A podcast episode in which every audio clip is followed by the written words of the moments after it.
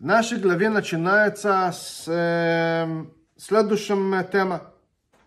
Веато тецавей, и ты, ты это кто, Моше, тецаве, будешь приказывать эс бене Исраэль, всего народа Израиль, веикху элехо, и пусть принесут к тебе, что они должны приносить к тебе, шемен, масло, какая шемен, какая, какая масло, зайс, оливковое, оливковое масло, зах, чистую, катит. Катит это означает, что она подавленная, ну, выдавленная, выдавливают, да? Прессованная, о, прессованная. Лем, зачем она нужна? Вот этого вида масла оливковое, которое чистое и прессованное, лемоир, для того, что зажигает менору, которой мы говорили о ней, мы знакомились с ней прошлую неделю, в глава Трума. Этого свеча должна быть постоянно. Что такое постоянно?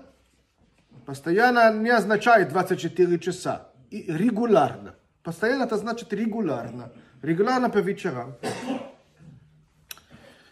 Когда мы говорим о этих условиях масла, есть того, что комментирует Раши. Сразу смотрим в Раши, и он пишет так: «Веато тецаве, и ты будешь велить народ Израиль, да? Зах», то есть он пишет первые два буквы в нашей главе, и сразу пишет следующая характери... характеристика этого масла, зах, чистый. И он объясняет, блишмарим, без отходы. Как мы учили в глава Менахот, не в глава, в трактат Менахот, мегаргеро бероша зайт, он избирает этих э, оливки из вершины дерева. С вершины дерева, вот отсюда он берет этих э, маслины. Надо понять, что там Мишна говорит побольше, она говорит, что надо делать это так, и так, и так, и так. Но неважно, он берет только первые слова, берет этих маслин из вершины этого дерева. Что Раши хочет сказать? Что кому тут непонятно, что когда мы говорим, что это должно быть чистое масло, это означает, что она чистая, что она без отходов. Ну, когда я говорю, мне нужен чистое масло, и кто-то меня принес его с болота внутри, я говорю, извините, это не чисто, что, что, что приносил? Что тут приносил меня? И действительно, есть еще один комментатор, Эвен Эзра называется, очень известный, Эвен Эзра, и он комментирует следующее. Вот этого характеристика, характеристика идет следующей. Шемен зайт, оливковое масло, оливковое масло, которое имеет следующие условия. Она зах, она чистая, и она прессованная. Выжатая, да? Прессованная. И это логично. Поэтому он не говорит о какие-то осадки. Есть осадки, нет осадки. Кто должен быть чистый, говорит Эвен Эзра.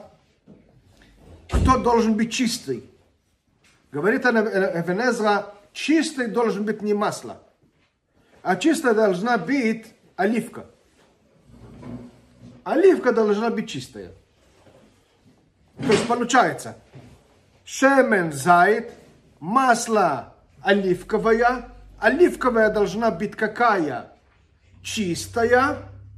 И масло должна быть прессованная. Прессованная. Вот, вот, вот. Ну, логично, вроде бы так, так проходит весь, весь, весь объяснение нашей, нашей приложения в Тору. Раши так не комментирует. Раши говорит, что есть тут прыжок через слово. Шемен, то есть масло, которое является чистое. Масло должно быть чистое. Оливка должна быть прессованная. Поняли? Да. То есть Эвен Эзра объясняет ход, ход мысли в нашей, в нашей приложении в Тору. Шемен, заит, зах. То есть масло оливковое должна быть. Кто должен быть? Оливка должна быть чистая. Поэтому и как она, и, и как она должна быть чистая, она должна быть еще и прессованная. Раши так не, не учит. Раши говорит следующее. Оливковое масло, то есть масло и оливка. Какая оливка должна быть, какая масло должна быть? Чистая. Да? Как она становится чистая? Из того, что она прессованная. Почему они так учатся? Почему так по-другому? Эвен Эзра считал, что закон гласит следующее, что оливки, которые с ними пользовались для произведения масла, должны быть под подбор. То есть особенные оливки, которые их не перекусывали птиц, которые не стали гнилые, которые видно, что они красивые. Вот их подбирали от всего, что собрали из дерева, принесли это, куда нужно, это в той завод, который производит этого масла, и вот это избранные оливки подавили и выжили от них масло. Раши считает не так. Раши считает, что оливка должна быть хорошая для масла. Неважно какая. Красивая, некрасивая. Перекусана от э, птиц или не перекусана от птиц. Там, гнилая или не гнилая. Это вообще не интересно. Главное, что, что будет? Что масло будет чистое. И она будет произведена как? Через давление. То есть мы понимаем, как производит масло, да? То есть есть два способа, как производит оливковое масло.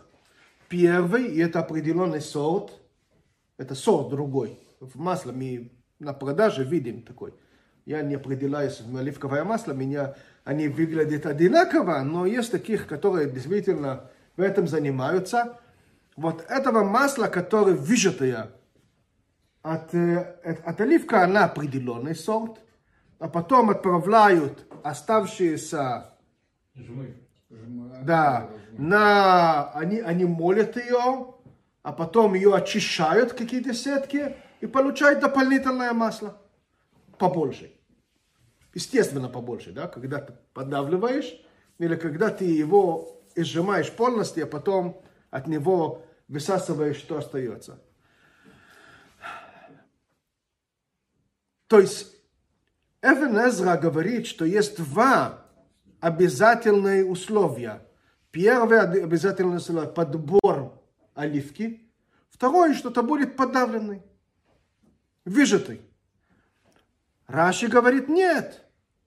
Оливки должны быть, какие есть, а выжатый должно быть чистый. Это должно быть чистое масло. Почему так? Почему Раши не соглашается? Вот и очень красиво.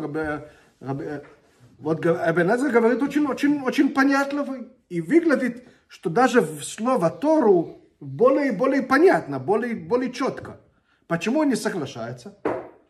Раши комментирует по-простому. Для ребенка. Ребенок, который читает первый раз Тору. И какая, какой вопрос появится у ребенка? Ну, давай вы... Какой вопрос первый, непонятный вообще? Как получается масло? Не, как получается? Он говорит ему, выжатый. Ну, да, дальше что? Покушать масло. Он знает, что зажигает свечи дома, он знает, что зажигает это от масла, все он знает. Ребенок, ну, развитый ребенок. Ну, что дальше? Что тут вообще непонятно? Откуда грязь берется? Нет, по большому счету, я бы задал вопрос, какая разница, какое масло для зажигания свечей? Ну, он знает, что это храм, он знает, что берут самые лучшие, самые лучшие, вот и берут самые лучшие. Что тут вопрос? Откуда оливки?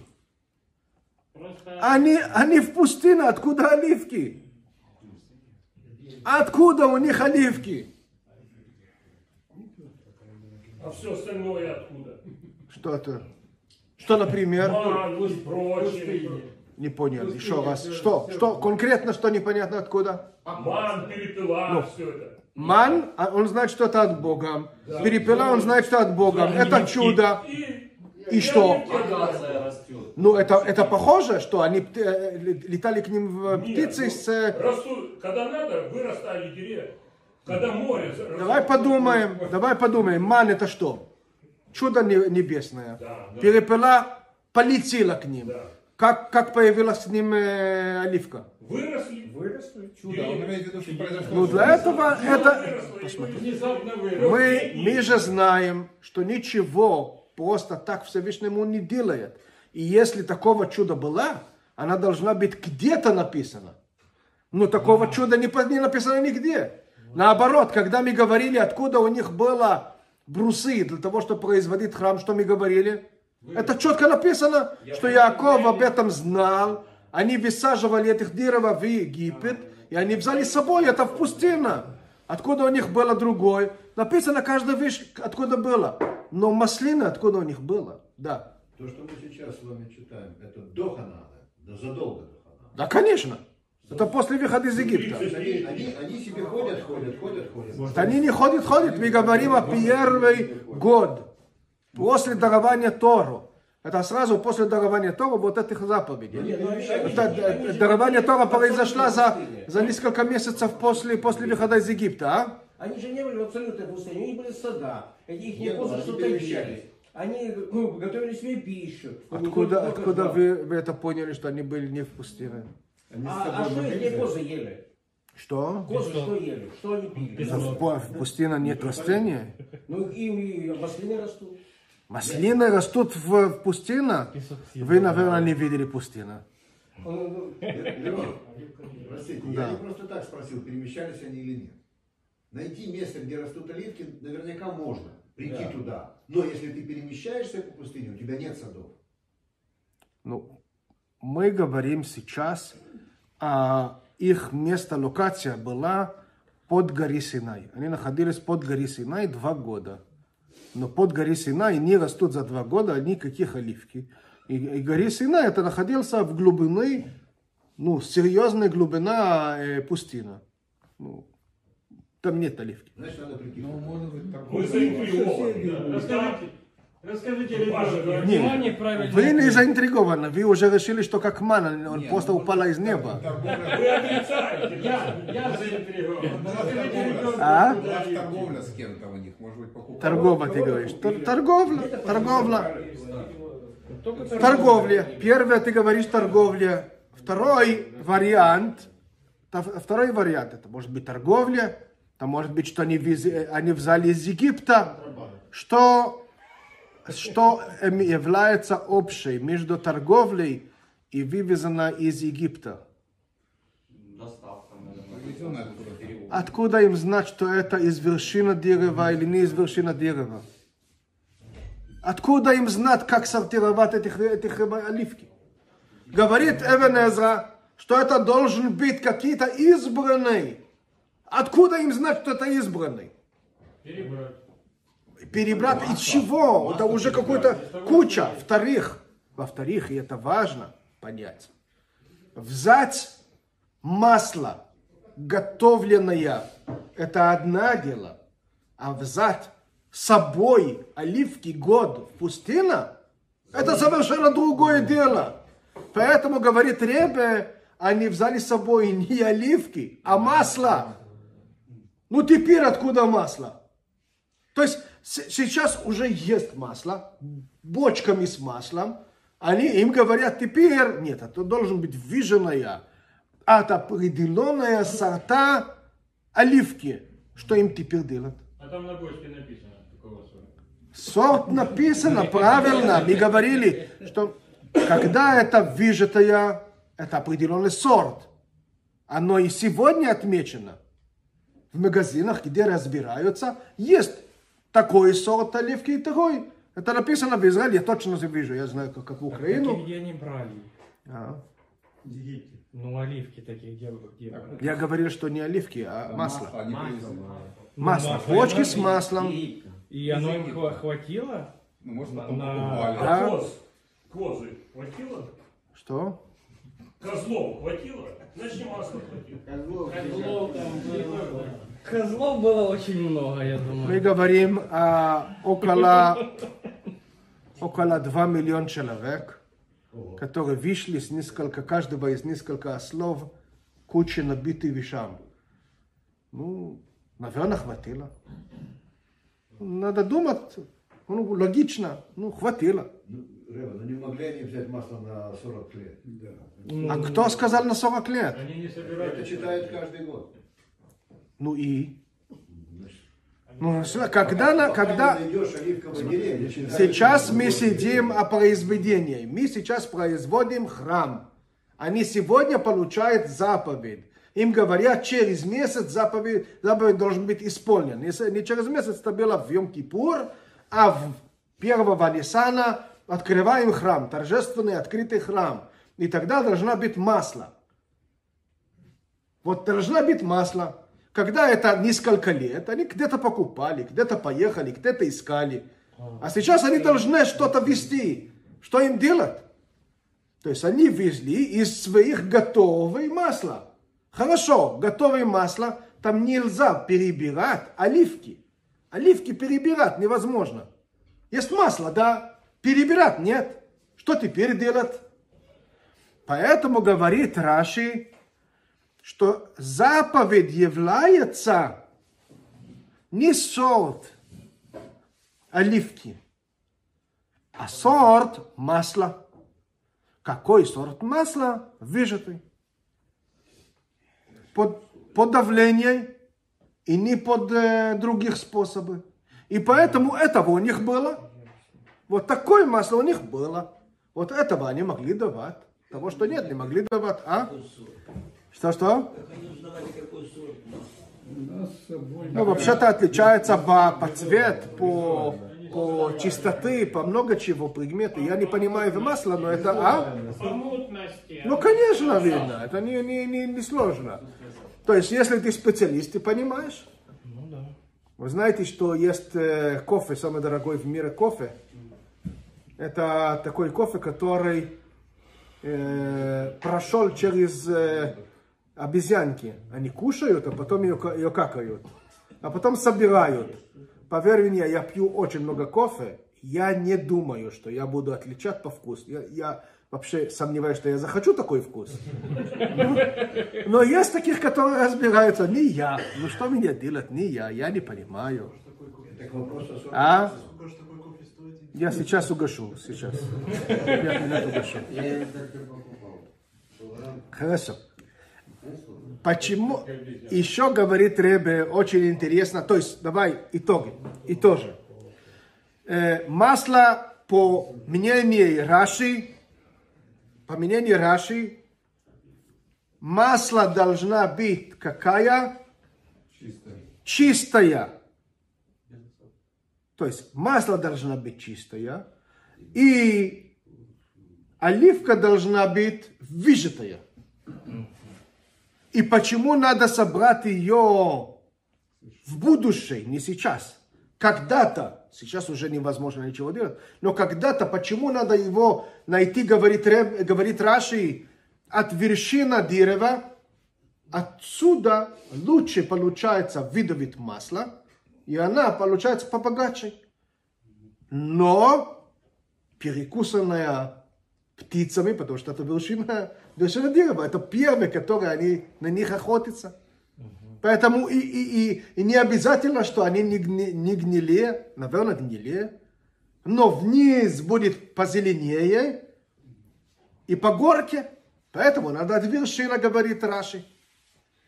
Uh-huh. Говорит Ребе, что есть отсюда очень серьезное учение по поведению человека. Мы знаем, что когда мы делаем, даем помощь другого человека, или жертвуем в синагогу, или делаем кому-то что-то добро, или делаем что-то для Всевышнего, надо делать это от лучшего, которое у меня есть. От лучшего. То есть это очень важно. Вопрос, если и подготовка к этому должна быть подборена от лучшего. Другими словами, я знаю, что есть голодный человек. Есть голодный человек.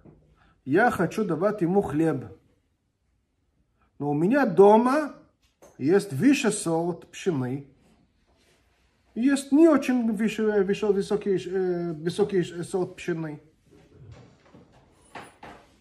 И поэтому у меня должна быть выбор, из чего я готовлю хлеб, кормить его. Первый вопрос. Второй вопрос, когда я ему вручаю, как я ему это вручаю? Упаковано красиво, с большая улыбка, с какой-то доброжелательностью, или такой хмурный, да ну, бери и уходи.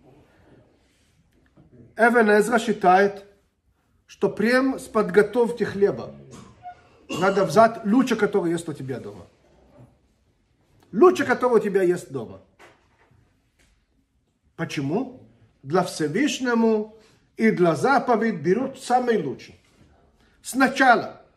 А потом, естественно, когда ты передаешь, передай это самое красивое и самое правильное.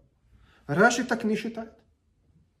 Он считает, что надо передать. Очень хорошо. А из чего ты готовил, ну, можно сэкономить. И это большая разница.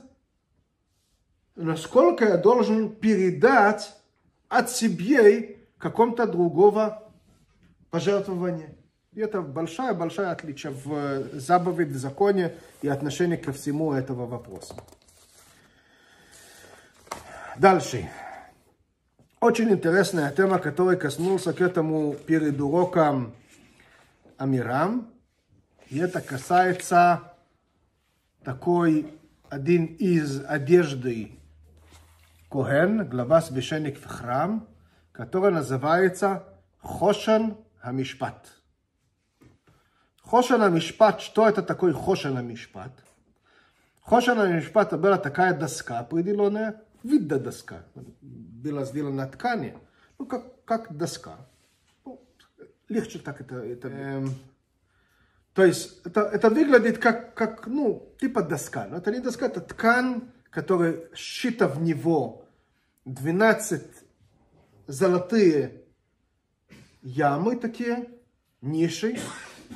И в этих нишей прямо они были сделаны аккуратно настолько, что камушки, было двенадцать камушки разных цветов, разных сортов, прямо вложились в полный объем этого ниша. То есть там, даже если там была фактура по-другому, она прямо зашла внутри вот, на сто процентов. И вот она зашла внутри, и таких двенадцать штуки. И на каждого из них была гравирована один из колена Израиля. И вот этого, вот, считая вот этого, можно сказать, ткани. Не совсем фартух. Он, он, он, у него не была практичная польза никакая. То есть это она не защищала от какой-то грязи, например. Наоборот, она, с ней надо было быть очень аккуратно. Я представляю, сколько это было дорого, как, как было сложно очищать ее потом. Если кровь налила на, на этого, они же, там было много грязи в храм, когда, особенно праздники. Но он ходил с этого. На если наоборот, если... А? Нагрудник. Да, ну это как, как украшение больше, чем, чем какую-то пользу. Если это было, как я думал в начале, как доска, допустим, золотая, ну взяли, взяли тряпка и, и помыли. А когда это ткань, это очень сложно его помыть потом, да? И вот в этом считанные двенадцать камней, да, вот этого украшения, вида украшения, он был сделан чуть-чуть длинный. Вот видите, есть тут рисунок, очень маленький, но увидите тут. Вот это как он открытый, да? Он как э, мох, он, он закрывается на квадрат потом. Вот он должен быть выглядеть вот так. Конечные итоги. Да? И вот этого закрытые вот украшения, видоукрашения, она была подкреплена с четырьмя кольцами к верхней части одеяния, которое называется, э, ну это, это как раз фартух, можно сказать, и в нижней части, где пояс был. Да? Хорошо. А? Нет, это украшение. Ну, это выглядит, это выглядит как определенный щит э, в средневековой, только он не был никакой щит, но он выглядел, ну, типа такой, да, типа такой, бронежилет. Да. Бронежилет. Ну, только бронежилет имеет свои, э, а тут вообще нет. Тут надо было одевать, вот, делали в начале войны два куски железа, и к ним было привязано, вот, может быть, так выглядит, да, ну, плюс-минус. И теперь он был подкреплен прямо на, нач, на начало, ну, конец грудом и на живот. Коэн прям подкреплен от плечей и от пояса. И вот он был подкреплен. Кроме того, что были этих двенадцать камней, в этом вот сгиб, который случился внутри, это был как карман такой. Сложили внутри определенный пергамент или, по других мнениям, доска, да, которой на ней было написано секретные виды имя Всевышнему. И когда это было в целость, целостность, то оно принесло очень большую пользу. Какая польза? Когда шли войной, или были вопросы общегосударственных вопросов, король мог позвать Коэн к себе или прийти Коэн в храм, спросить, пойду ли я к войной. И тогда высвечивались буквы в Хошен с ответом «да», «нет», «будешь», «не будешь», а? Надо подумать. Не, они короткозначные, да, были ответы? Да, очень короткие, очень четкие, да? Типа как пейджера, это... А? Типа пейджера. И, и так контактировали. Есть один но. Один но, что этого имя Всевышнему не было известно всем. Она была известна Моше. Моше ее писал и сложил. А второй храм... Это было утеряно, и это отсутствовало. Поэтому этих ответов от Хошен не приняли. Не приняли. И тем не менее, это считалось, что есть у, у, у, у Коэн, у глава священник, вес одеяния, который обязательный по закону Тору, то есть у, у Коэн должно быть два одежда, э, восемь одежды, виды одежды, и они должны быть, если у него не хватает одного из них, то это не служба, и к этому даже есть смертные, небесные смертные казни, то есть это, это, это, это невозможно. И получается, что в второй храм не было имя, имя, имя Всевышнему, и тем не менее, это считалось, что у него есть все одеяния. То есть получается, что это плюс, но не критично. Это хорошо, но не критично. Но святая святых мог ходить и без пергамента. Да, да, да, без... да, без этого, да. Ну, так точно. Получается, еще один вопрос, который мы должны задавать себе. Как называется вот этого вида украшения? Хошен Хамишпат. Что такое Хошен Хамишпат? Что это за Мишпат? Мишпат это, вроде бы мы пользуем слово Мишпат как суд. Да? Для этого есть два объяснения. Первый мишпат – это было искупление. Вот этого вида деяния, она принесла искупление для судей, которые принесли неправильный выговор. Они выговорили человек, приговор.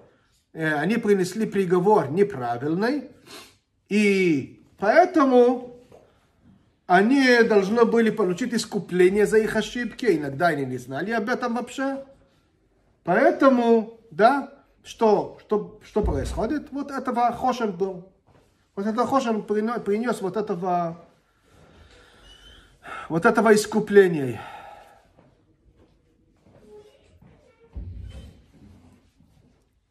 Второй, из-за вердикт, который Всевышнему принес через глава священник в храм, да, который э, получил от него ответ: идти, не идти, делать, не делать, распоряжаться, не распоряжаться. Вот этот вердикт тоже называется мишпат.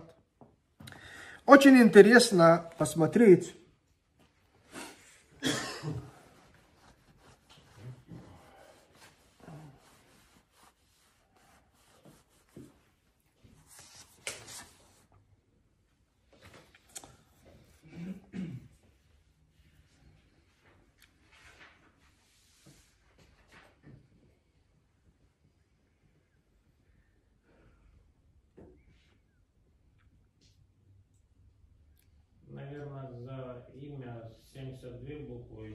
не, это Амирам хотел исключить. Я думаю, в себе начинать ли входить в, в, в средоталь, я думаю, что я... А Уимим и Тумим, это не то же самое?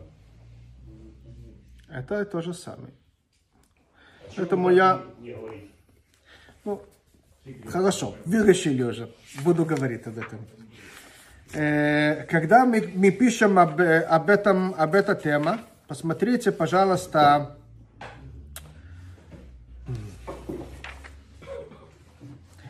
В двадцать восьмой главе, двадцать восьмой главе, в пятнадцатый пасук. Написано так: «Веосисо хойшен мишпот, делайте хошен мишпат». Как мы говорили, хошен мишпат – это вот это вот это вид украшения. Какая она должна быть? Маасе хошев. Что такое маасе хошев? Делается умным. Как это понять умно? Она сшивается так, что в одной сторону в одной сторону есть один образ украшения, а в другой ткани, в другой сторону ткани другой вид украшения. Ну, неважно, сейчас не будем входить, как это работало, да? Из чего это делали? Загав, из золота, тхелет. Табридилоны вид ткани, аргаман, да, тола чани, шешмозар, таасе и сой. Разные там, разные виды ткани делали, из, делали вот этого украшения. И тогда он начинает объяснять, какой он должен быть. Он должен быть квадратный, какой толщина должна быть, какие камни должны быть, как они должны быть прошиты туда, и так далее, и так далее, и так далее. Посмотрите, вот. тридцатый пасук, конец этого, когда он заканчивает объяснять, как должен быть выглядеть этого хошен, тридцатый пасук, «Веносато эль хошена мишпот», надо положить в этого хошен мишпат, что урим ве тумим, надо положить внутри урим и тумим. А что это за урим и тумим? Вот, вы спрашивали. Вехаю алева арон, бевон и так далее. Ну, вот посмотрим в Раши. Раши что говорит? Что такое урим и тумим? Что такое урим и тумим? Гу это ксав шема мефойрош, имя Всевышнему, шая нотно бетох кифле ахейшан, которые вложили в этот карман, который образовалась, когда закрыли вот этого хошен, через него он высвечивает дворов, уметамим из дворов, и он дает ответов четкие. Дальше, дальше объясняет Раши. У вемикдашейни, во второго храма, хая хошен, бул хошен. Ши эфшар ли коэн гадоль, йот мехусар бгадим, потому что коэн нельзя, что будет без один из одежды. Авал ойсе ашем ло йо бесейхай. Но этого имя Всевышнему не находился внутри него. Вальшем ойсе акра аксав. Из-за этого описания мы называем Хошена Мишпат. За это, благодаря этого Урим и Тумим называется Мишпат. Называется этого Хошен. Хошен это название украшений. Он называется Хошен как, как кольцо, да? Но этого Хошен называется Мишпат. Он называется суд. Почему суд? И поэтому написано в э, другой главе, что спросили Всевышнему через Урим. Да? И как он называется этого, этого вопрос? Он спросил через Урим его мишпат, суд, решение, вердикт. Вот закончился объяснение. То есть рассказы о том, что он приносит искупление, а судей тут не написано. Дальше. Эс мишпадный Исраэль. Дальше говорит наш пасук. Эт мишпадный Исраэль. За судей народ Израиля. Из-за этого комментирует Раши еще. Давар шеем нишпатим венухахим аль ядо. Этого Хошен Мишпат, благодаря него они четко знают вердикт, делать или не делать. И здесь Раши делает еще один обратный объяснение. У Лефи Мидраш Агада, по Агаде, Хошен принес искупление к неправильный вердикт, который принесли судьи. Вот так Раши объясняет это здесь. Но в начало темы Раши так не пишет. В начало темы говорит Раши изначально, что главная тема это искупление судей. Но и есть еще объяснение, что он бы сказал всем, что делать. Так что главный? Так что главный? Это или это? Объясни, объяснил Ребе, что самой Хошен, у него есть главная цель. Дополнять восемь одеяния, которые Коэн должен ходить в храм.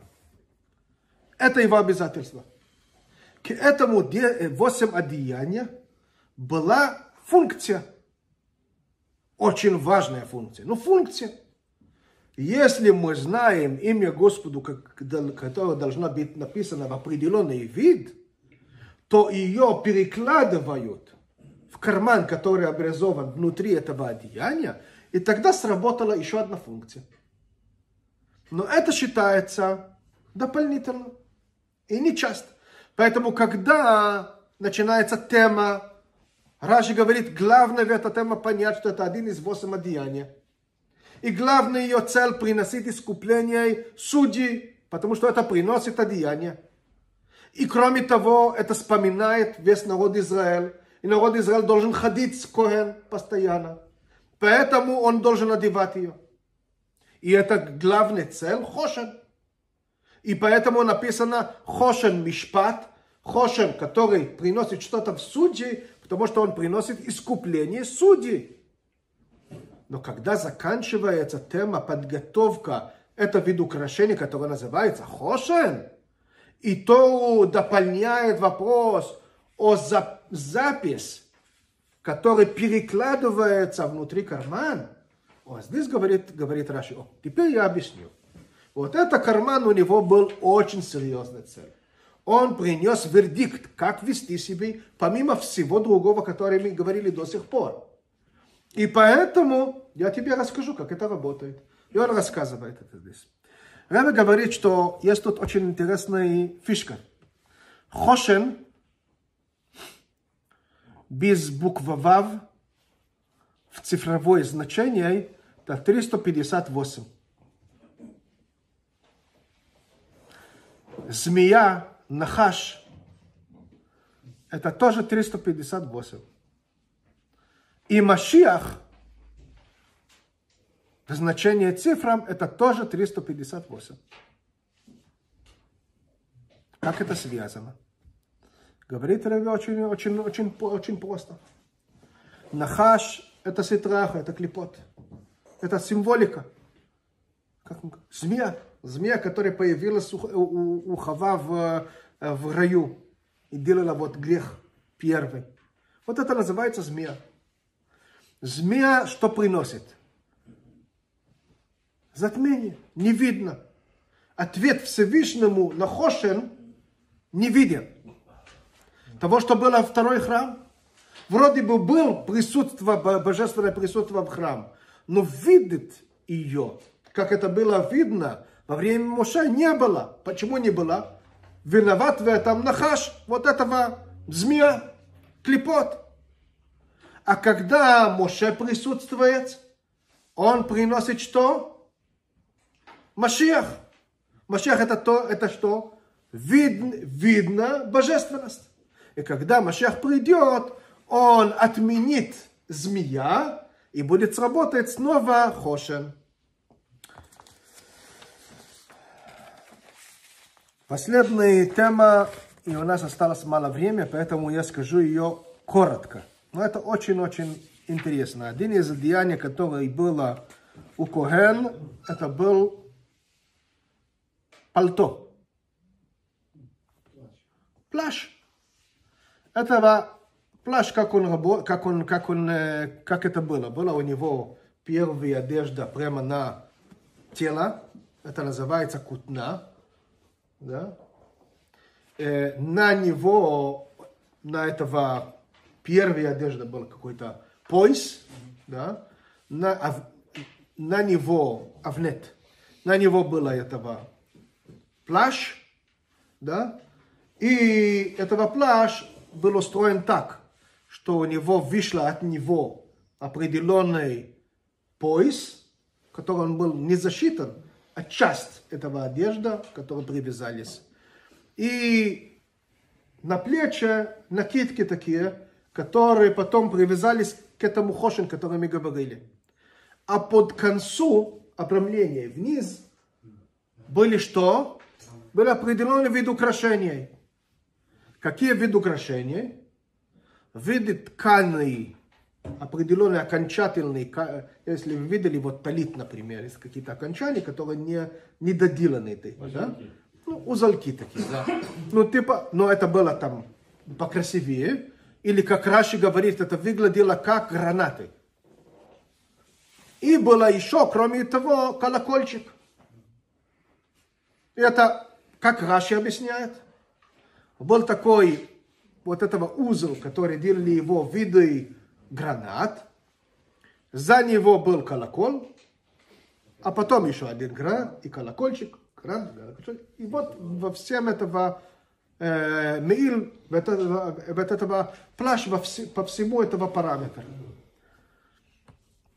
Рамбан очень злится на, на Раши. Он говорит, я не понимаю Раши. Раши объясняет, что вот эти гранаты были пустые. Если они пустые, зачем их делать гранаты? Почему не делать их яблочки? Поэтому он говорит, у меня есть другое мнение, что внутри вот этих яблочки, не гранаты, не дай бог, вот внутри поставили вот этого колокольчика. Получается, что каждого узла закончился виды яблочка, и внутри его заполняли колокольчик. То есть колокольчик был как обрамлен, вот дальнейший материал, который от него сделанный был, этого фартух. Ребе говорит, что он ничего не понимает. В чем претензия? Почему, почему гранаты люди хуже, чем, чем яблочки? Что, что Рамбан так, так злится на слово гранатам? Он прямо такой выражает, почему не делать его яблочки? Ну почему делать его яблочки? Можно делать мандарин. Ну почему делать именно яблочки? Что у тебя с яблочки такой? В чем плохого с, с гранатом? Есть еще одна очень интересная тема. Зачем это было надо? Рамбан объясняет, что это было надо, потому что нельзя заходить королем не сообща. Ты хочешь приходить к нему? Сообщи, я хочу приходить. Можно приходить? Записаться на прием. Ну. А если ты заходишь просто так, потому что тебе хочется, ну, тебя казнят за этого. Это наглость. Так нельзя. Раши так не объясняет. Раши объясняет, зачем это нужно. Потому что этого фарт, каждый из этих восемь одеяний, они принесли определенную символику. Окончание этого фартуха, это означает последнего еврея. Остатки евреев. И вот это грешники, что даже с ними надо ходить королем. Почему? Почему у них такое, такая разница?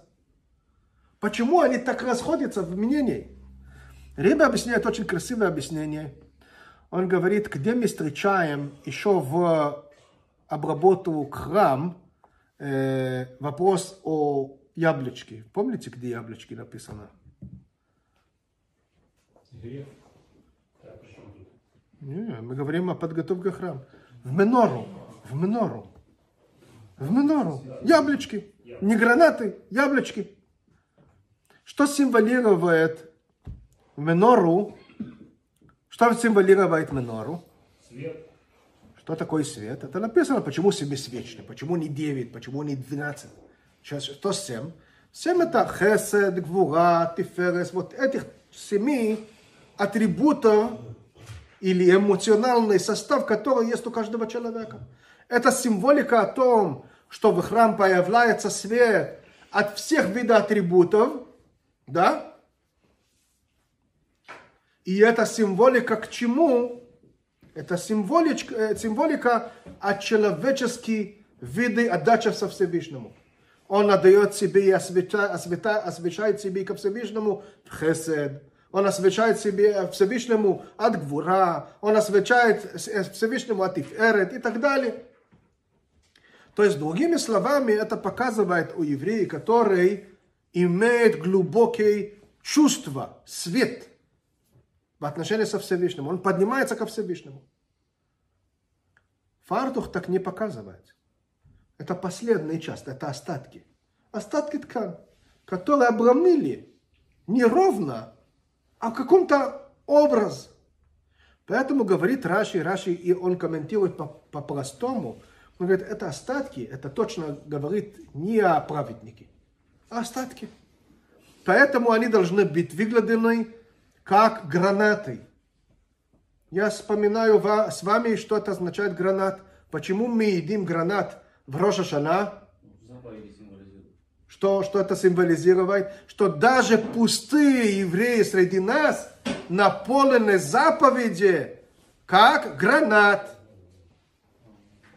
То есть это показывает о простыми людьми. И этих простыми людьми наполнены все равно, наполнены много-много заповедей.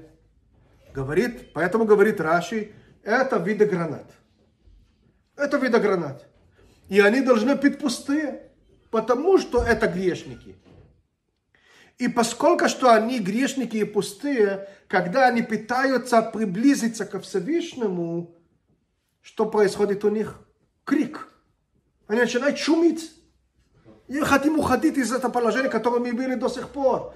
Поэтому рядом с каждой пустой гранат находится колокольчик, который кричит «Богом хочу, Богом хочу». И без него нельзя ходить в храм. Как, как он будет без них ходить? Это невозможно. Поэтому, если ты решил, Коэн, ходить без них, смертный переговор. Ты не выполнял свой, свою службу. Ты не взял с собой какую-то часть евреев. Нельзя. Так нельзя. Рамбан, который смотрит все более глубокие, более ближе к Мидраши, более глубокие часть Тору, он не рассматривает грехов. Для него это, это дешево, это мало. Он говорит, Коэн это святой человек. Коэн это святой человек. Ему нужно что? Ему нужно, что вся его символика говорит о святости. Яблочко, это по кабале, сейчас, сейчас не, не важно как, это символизирует о сладость, божественная душа. Так написано в кабале. И поэтому, говорит, меня гранаты не устраивает. Мне нужно, что-то будет яблочки. И внутри яблочка будет колокольчик, потому что он не пустой, он полный. И зачем мне нужен колокольчик? Ну, сообщить Всевышнему, что я прихожу, что я ближе к службе. Остается только один вопрос. А в Йом-Кипур? В Йом-Кипур грешники по Раши не должны ходить к святая святых, только праведники. А Рамбана в Йом-Кипур не надо просить прощения у Всевышнему заходить в святая святых. Говорит Ребе, да, не надо. Для Раши грешный в Йом-Кипур, он праведник. Он уже раскаивается. Поэтому он и так. Поэтому он ходит именно с какого одеяния? Не с восом, который у него есть, а просто простые былые одежды, без никаких отличий от, от чего-то либо, без никаких украшений. Все простые перед Всевышнему, как ангелы. Никаких украшений нет. А Рамбан что объясняет?